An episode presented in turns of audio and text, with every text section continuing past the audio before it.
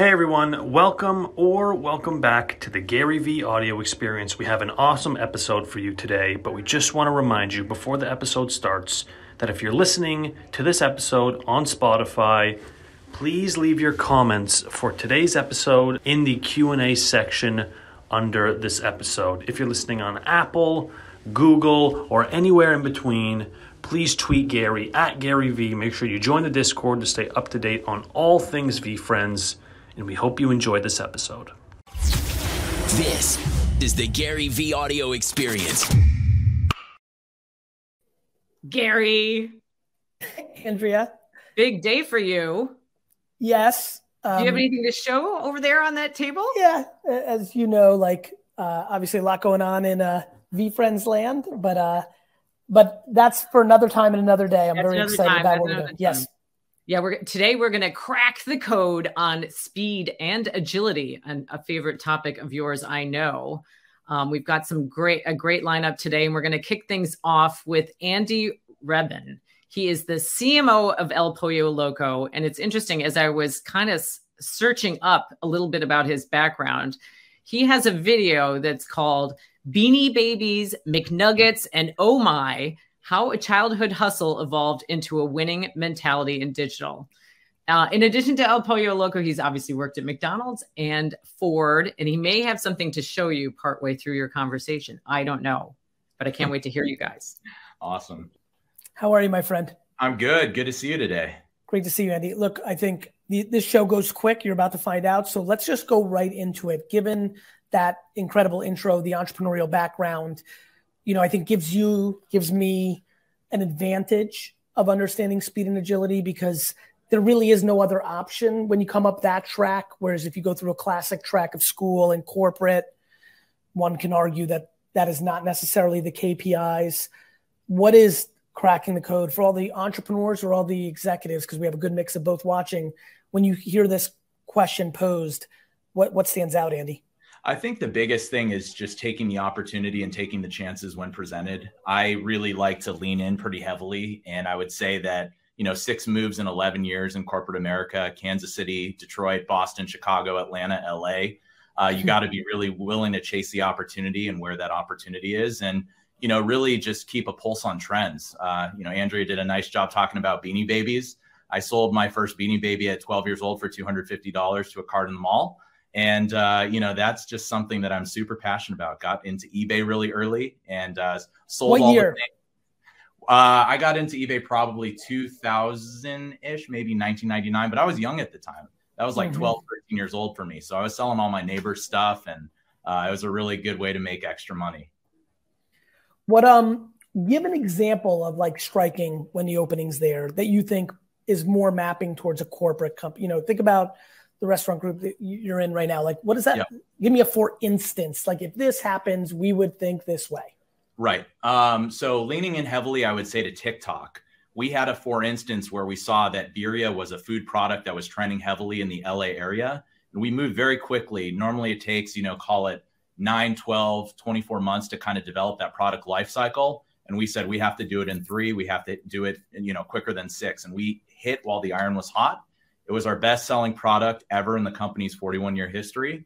And we broke uh, sales records for three weeks straight uh, for our overall annual unit volumes. And so leaned in heavily there, moved quickly. Our franchisees were supportive. We got the operations group very involved and made it box financially. So it was a really successful uh, LTO product for us. And and now what? Like, do, is everyone kind of like, okay, wait a minute, like this needs to be the norm? Like this, th- th- do people realize that this wasn't a one-off and it's replicatable, or do they think it was a a one-off? No, I think it's replicatable. I think you really have to just make sure you engage your supply chain folks early because I think in the glo- global supply chain crisis that we're in right now, clearly you have to be able to understand the dynamics of marketplace fluctuations and really just continuing to keep a pulse on the consumer. I mean, that's that's the biggest piece. Foods trends, food trends change every single day, and uh, you know we just want to be uh, at the at the center of it, and it's super important to us. And we feel like we can lean in quickly again. but um, what's the biggest thing that stops big orgs from getting there, in your opinion? I think bureaucracy. I think too many cooks in the kitchen. I think having a single decision maker uh, really helps speed along the process. And I think alignment is key too. um, making sure that all cross-functional subjects are brought in early and often can really lead to acceleration of making things happen. And I think sometimes in some of the larger organizations I was a part of, I learned so much and how to be a student of the business. But I think lots of times there were so many layers that it prevented uh, innovation and speed and agility from happening. Do you think that's the human trait of insecurity? Like, I mean, you know, I, th- I think about this a lot. Like mm-hmm. to your point, like when I see things going slow in my company where we have a lot of safety because mm-hmm. I'm really a high energy, active founder CEO. And so, you know, that that's what companies take on that personality. Like it's always fear that is holding people up. Like this person, even though they heard me that they're safe, don't believe me because they've worked right. at other places where they're not safe. And then because of that, consciously and sometimes subconsciously, maybe mm-hmm. even half the time subconsciously, they start playing politics, which just slows everything down. Yeah. I think part of it is fear of missing out. I think part of it is people want to be a part of things that they think will succeed for the organization. But I think in kind of you, parallel, you mean success has a million fathers, failure has none? yes, exactly. But I also think in parallel, though, some people are scared of making mistakes. I mean, lots of times you need to swing the bat um, and just be okay with making mistakes. James Joyce, one of my favorite quotes mistakes are the portrayal of discovery. To me, it's like you need to learn, you got to fail fast, iterate, and get better. And I think sometimes that's not you know an option in big orgs what before we get you out of here in a couple of minutes what what else have we not touched on thematically or a tidbit or a kid coming up that wants to get into like what what have we not talked about from speed and agility that you think makes sense yeah, I mean, I think one of the biggest pieces is learn from people who do it well and learn from people who fail. I think lots of case studies are great. I think connecting on LinkedIn is huge. Uh, I'm a big believer in mentorship, and um, I've connected. Me, let's give let's give some roses to some people before we get out of here. Who was a mentor to that you think really brought you value through your career? Uh, there's a couple. Uh, Musa Tariq, who's the oh. current CMO of GoFundMe, uh, incredible human being and great friend of mine. Um, I would say Greg Watson, who was one of my former managers at McDonald's. Uh, Julia Vander Ploeg, uh, who was the former chief digital officer at Hyatt. Uh, and then Neil Golden, um, who is on the board of RBI, uh, former CMO of McDonald's. Just incredible people who have challenged me, made me better, and just given me so much time that I'm grateful for. I love that. Uh, got another minute or two. Why don't I just throw a little curveball on you? I, I, like the TikTok call out. What has most surprised you about the rise of TikTok in the last three years as a pretty contemporary marketer yourself and coming up the ranks? And I know Musa super well and some of the other names you mentioned. Um, we kind of come from the same schools. Like, if I asked you the biggest thing that surprised you, how would you answer that? I would say how quickly uh, CEO and the board was ready to adapt. Um, mm. I think they're really scared initially to lean in and mm. understand that a big part of our media spend was going to go to influencers and shifting over to the authentic platform that's TikTok. And um, very quickly, we were able to show them results, increase in engagement, and just really uh, just the brand expanding, casting a wider net was huge. Um, I think there was a little bit of you know timidness of can we really abandon TV that quickly? And uh, I was really excited about how we leaned in and how uh, the board and the CEO were very supportive of it. I love it, Andy. Thank you so much, brother. Continued success out there. Thanks, Gary. Take care. Thanks, Andy. Next up, we welcome Jay Livingston, the CMO of Shake Shack. Jay is responsible for marketing, the digital experience, and all things product. Couple of cool facts about Jay. He's an angel investor in over 30 startups. He's produced several feature films and he's a founding a founding member of Unite America. Welcome, Jay. Gary, thanks for Jay, having me. It's good? I'm so glad you're here. Um, how long how long have you been CMO of Shake Shack? Be four years in January. Yeah, I thought it was. That's great. So you Last know, I time I saw you, we were at a dinner. I was CMO of BarkBox.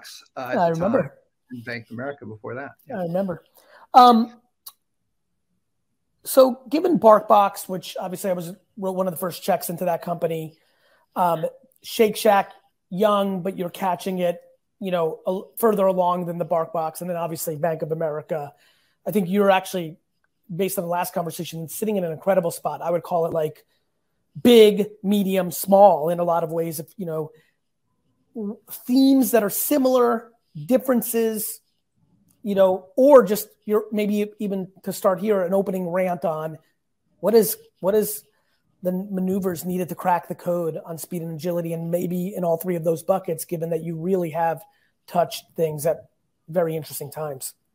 One thing I think companies uh, people that work at these big companies do themselves a disservice when they discount small companies and vice versa, right? The yeah, startups say, oh, they're too slow at the big companies. We have nothing to learn from them. We're not going to hire from them. We want people from other growth companies to come in here and help us. And then the co- big companies have the same sort of uh, blind spot, I think. There's actually a ton you can learn from both.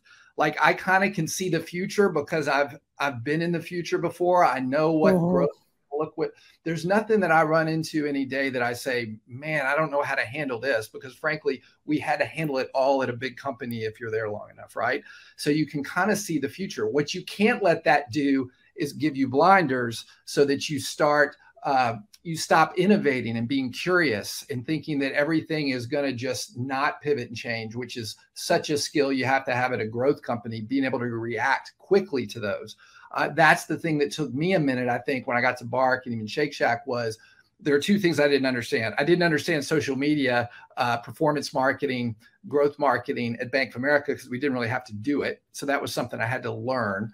Um, and then secondly, I didn't realize how quickly you had to make decisions, right? It's right. just the speed of decision making that uh, you have to bring more instinct. One of my mantras I've said is like, we need to be a more data a fact-based decision-making organization but we're still sort of instinct-led and that takes a minute to get used to if you come from a big company but it's a great combination and we try to embrace it. I love that. I love that. What um what is shake shack thinking about right now from a speed agility or really speed and agility is just a framework that gets you to relevance right? And so right. or at least one of the things that gets you to. And so what's kind of hot you know, I think there's a lot of love for this brand. And so, while I got you, give me a little of what's hot. Well, one is I'm lucky to be part of the passion brand that, like, when we open in Manila, we have people scalping burgers out front uh, that we have to put a limit on the number of burgers that are open because they'll scalp them for 20 bucks out front. So that's something you can't really design for. You know, when Danny Meyer founded the restaurant, we never guessed that there would be that kind of avidity. Uh, it's not something you can advertise your way into. It has to be all about the experience and everything else. I think uh, we're also opening a Shake Shack somewhere in the world every few days. So that kind of pace and growth, uh, you know, is is something we're super focused on. I'd say what's hot is I always say as a marketer, our job is to go where the eyeballs are, and yeah. I want to get ahead of where those eyeballs are going. Right, like that doesn't mean these legacy platforms are going away. I'm sure when uh, radio came out, newspapers thought, well, we're done, and when television yeah. came out, radio yeah, thought. Right. You know, all- it's ne- you're you're never dead. You just become overpriced. Right. right. Like like the TV commercial, I've seen TV commercials. My argument is that not that they're not getting seen, they're not getting seen against the costs associated with producing a commercial and the media associated with it. What you know, I, am sure I I mean I've seen banner ads on ESPN.com. They're expensive against the cost of the impression and the creative to actually get me to do something. That's where the argument becomes passionate for me. Correct. And that's why the job of a, of a marketer is to constantly be hacking our way into where those eyeballs are going. Doesn't mean you drop everything else that you may have experienced and that's working to some degree but yeah we want to be you know the thing is if you look back at the history of the last five years just social platforms. So we have big instagram engagement. We have big engagement on a lot of our social media platforms. We're always thinking about okay we got to have to invest in three or four of these. We don't know which one's going to win but when one of them, BeReal or TikTok or you name it, starts to leap, we already want to have a little bit of experience. A little something. That's right. And my job is to convince uh, my CM, our CEO, like, hey, we got to spend a little money here. Three of these are going to fail. But if we're an early mover, Jay, on- is it is it a game of sorry to interrupt? Is it a game of convincing for more budget, or is it a game of you sitting at the top of marketing saying, you know what, I haven't been feeling great about the ROI lately on this direct mail or this banner ad or this outdoor or this Facebook. Let me just carve out a couple hundred K out of this and plop it here. Or is it some is it sometimes one or the other? Like how does it play out just to give a little under the hood for the kids at home? I think it's both. I think it's both because you got to have the organization sort of backing you. Like if you're making a bunch of bets that nobody really understands or knows, the CFO and C- CEO, and then those things are failing and you haven't established how you want it to work, you could be in a little trouble, right? I sure. position it like very similar to angel investing. If I've got a portfolio of 30 companies, like I know that 25 of those are not going to fly, right? I'm hoping three of them do pretty well, and I'm hoping the other two make the entire thing. And it's a similar way in social media and some of these platforms right now. Like, I'm going to have to take some investments knowing that several of them aren't going to work. But man, if you were early, if you're super early on TikTok and you were out there, like, um, even with a small, getting a small understanding, think about the spades that's paying off in now. Um, whereas there were several investments we've made that, you know, you might not feel that way as much about. Yeah. What, um, what about, um, what about the best ROI you felt from a fast move and the one that you most had confidence for that didn't pan out? Little win and loss moment here for everybody to hear about the wins and the losses and your thinking behind them. Could be a Bank of America, could be a Bark, could be a Shake Shack, could be a something you saw because you were an investor and want to come but but you i think it's it's more personal when it's you. Something you really backed that didn't pan out something that you really backed that did pan out around speed and agility and first mover or early mover in a thing. One that didn't you know we want to be an experiential brand i'll give you the most recent one i've got a whole history of them but when covid broke out we came up with this concept called shack camp and the idea was like all these people kids families are sitting at home they've got nothing to do let's develop a box that's like if you're if you love the Shake Shack experience, let's put all these things in the box. Let's do videos around every day for camp. So five days of camp, you get to engage. We got a recipe in there. We'll give you some cooking tools. You can make food one day with your family. You can do all these different things. Well, turns out we're, we weren't great at putting that box together. it was quite expensive. It had 40 items in it. We had a lot of loyal customers who bought it um, and we did these great videos around it. But the box, we ended up taking a little bit of a bath on how much we spent on it versus how much we made. Um, and that was a little bit humbling because uh, it, was just something outside of our comfort zone. I think it was worth. I think it was worth the experiment. But yeah, it didn't work. So that that was one that you've always got to be careful when you really get outside of doing something that is totally not something you. That's a little ego, a little hubris on mm-hmm. on our part, my part, to think that we could pull that off in that way. Uh, so th- so that was one I is might not maybe my best moment of all time. Um, I think places that we've leaned into, uh, you know, we we're we're we've pivoted to we used to do a bunch of chef collabs with like 10 11 12 chefs a year where at madison square park we'd have some um, local chef that we would put a bunch of money into, develop a burger with. We'd sell a bunch of tickets, and it made a great impact locally, but it had no scale. So one of the things we've done is we're only going to do three of those a year, right? And so much of like marketing success is focusing on what works, doing less, but then when it works, piling on the money, right? It's this whole idea of like when you play blackjack, it's one hand out of 40 that you make your money on and that's where you have to have the readiness to like go all in and put the money behind it so we're going to do like three this year but they're going to be major and they're going to hit big audiences and we're going to put resources behind them and we know that that's going to work in a way that because we did one last year in that way that it's going to really like take off nationally and now instead of like trying to defend each one of these small ones we've got one big one that has real scale across Smart. the country i love it brother jay real pleasure Good to see you again. Cheering for you, brother. Yeah, thanks, man. Appreciate it. Thanks, Jay. Gary, I'm really fired up about this next one. It's Kat Stickler. She is eh, one of TikTok's beloved stars who quickly gained a following 8 million. Oh, here she is. I've been freaking out this whole time backstage. I don't even know what to do. All right, I'm gonna let you guys just take it from here. She's gonna tell you everything she's doing. Okay. Enjoy. Okay, Gary, take it away. Kat, it's such a pleasure. How are you? I'm like so good.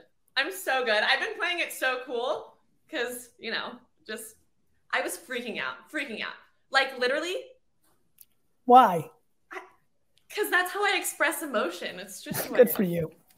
Why don't you tell everybody a little bit about yourself? I think they'll enjoy Um, it. I'm Kat Stickler. I'm an entertainer. I love making people laugh. It's my passion. And um, I was able to do that and reach a lot of people through TikTok by doing that. What made you jump on TikTok? I was late in the game. I was two years into it and I was like, okay, let's try this. COVID happened. That's why I jumped in. I was a stay at home mom and then I got bored when the baby was napping. So I was like, well. She's my only friend. And then it kind of took off from there. What first happened? Like which first uh, you made? How many TikToks did you make before you had a viral one? Let's start with that. How many TikToks did I make before I had a viral one? One, two, three, four, five, probably 10. Okay. Now let's tell the story of the first viral one. So you post your 11th, your 12th, your 9th, your 16th. Yes. What happens? It was more relatability at that point. So I knew that what would hit was if comments were engaged with what's relatable and someone could pitch it on every single thing I touched um, man, woman, child. So that was when I realized okay, if I can get more people to relate to it, then that means the comedy can reach a bigger audience. So. And did you, meaning, did you like feel like you were to hit, like when you posted it, you're like, this is the one? Or was it a the, the, right? So that's where it gets interesting for me. Like, so when you, when it hits, are you like, oh, I've got something here, or like this platform's different? Because what TikTok brought to the table was virality for people that didn't have millions of followers. Right. And I feel like a lot of people calibrated that as like, woo, this is a different opportunity. Is that what you felt? yeah i felt like Mhm. it was just an insane gift to be able to reach that many people i was like holy shit this is like i feel like someone gave me this box and I, like i didn't want it to break and i'm like i need to be perfect Nurture things yeah i didn't want to throw it away and then um no i think it was both i think it's both the platform and then i think because if i post the same video that went viral on tiktok and i post it on instagram one or two have gone viral on instagram but it's it's not the same instagram like likes a different kind of video Yeah, I mean, I think people's psychology when they're on the platform is different, and the audience is different, and the algorithms are different. Like it's just different. You're so smart. Yeah, totally. What um, what uh, what do you think you're smart about? So I appreciate that compliment. Let me give it back to you. Like right now, if I'm like, hey, shoot your shot of what you're feeling strong about. Like, what do you think you have grasped that a lot of other people haven't figured out in this world right now? I wouldn't necessarily say that a lot of other people haven't figured it out, but I think I have a pretty good understanding of when to put humor into things. I got divorced, and no one jokes about getting divorced. It's like taboo. Um, and I kind of like my Went there. You know, I made her, I impersonate my mom. I made her have to be very religious. Like she's like putting holy water on me. So I really tried to make light of things that people go through. Um, I think I do have that. Um, I don't. I don't like saying I have that gift. I don't know. I think I can communicate trauma in a way like after you heal that there's like hope on the other end. I love that. Do you feel like you always knew you had it? Oh yeah. I mean, So I, want to talk about built this. my confidence a lot. Mine too. Yeah. But I want to talk about this. There's a lot of people watching right now who believe the same thing that haven't made the jump yet. Hmm. What do you think about that? Like what when I say that because I know it to be true because because I push this out so much, I'm on the receiving end of so many people reaching out to me and saying, "You Right. motherfucker, I love you so much. Like you pounded me until I finally did it and it's fucking happening. How'd you know?" And I'm like I'm like, "I know because like the world is now in a place we used to have the thing of like 15 minutes of fame and now we have like everybody has 15 fans. Like everybody has 15 fans. Some people just have 15 million fans and they have it in them. They don't realize that they even have any fans yet but they kind of know they have something Right. but they're scared to make that jump because they are now playing a character of themselves in their grown-up self. What do you tell you know the energy you bring like in the beginning and just like people listening to you right now like you know i think you're going to be able to reach people that maybe i can't because they associate more or you might say different words like what stands out when you hear that um, that I already kind of overcame embarrassment in my own life. Like I got, it was an unexpected pregnancy, was just casually dating, and then boom. And then I was the last person you would expect. My parents, everyone in shock, everyone around me knew. And I had to like walk around with this belly and like show off. You can't hide it. You're like, yeah, I'm pregnant.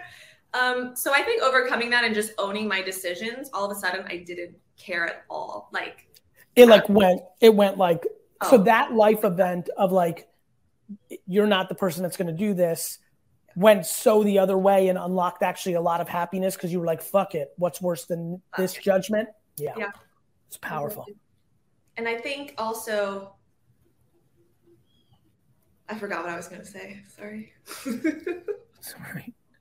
I don't know what to say.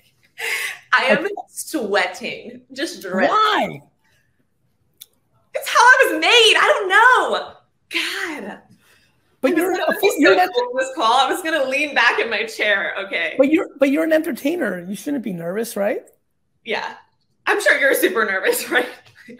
I'm never nervous because I've gotten my brain into similar to you. Like, I don't know if it was, you know, I've been thinking a lot about something lately. Both of my parents lost a parent very young. Oh my mom lost her mom at five, and my dad lost his dad at 15.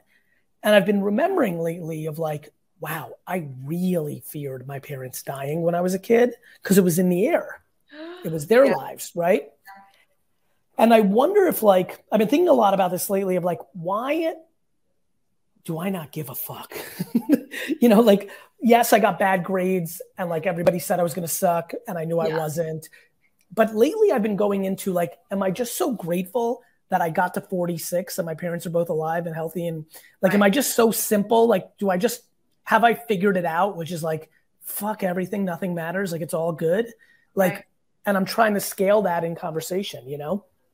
Like this little guy. What do you mean by This- that? You're trying to scale that. Well- conversation. This is the gratitude gorilla. okay. All right. Okay.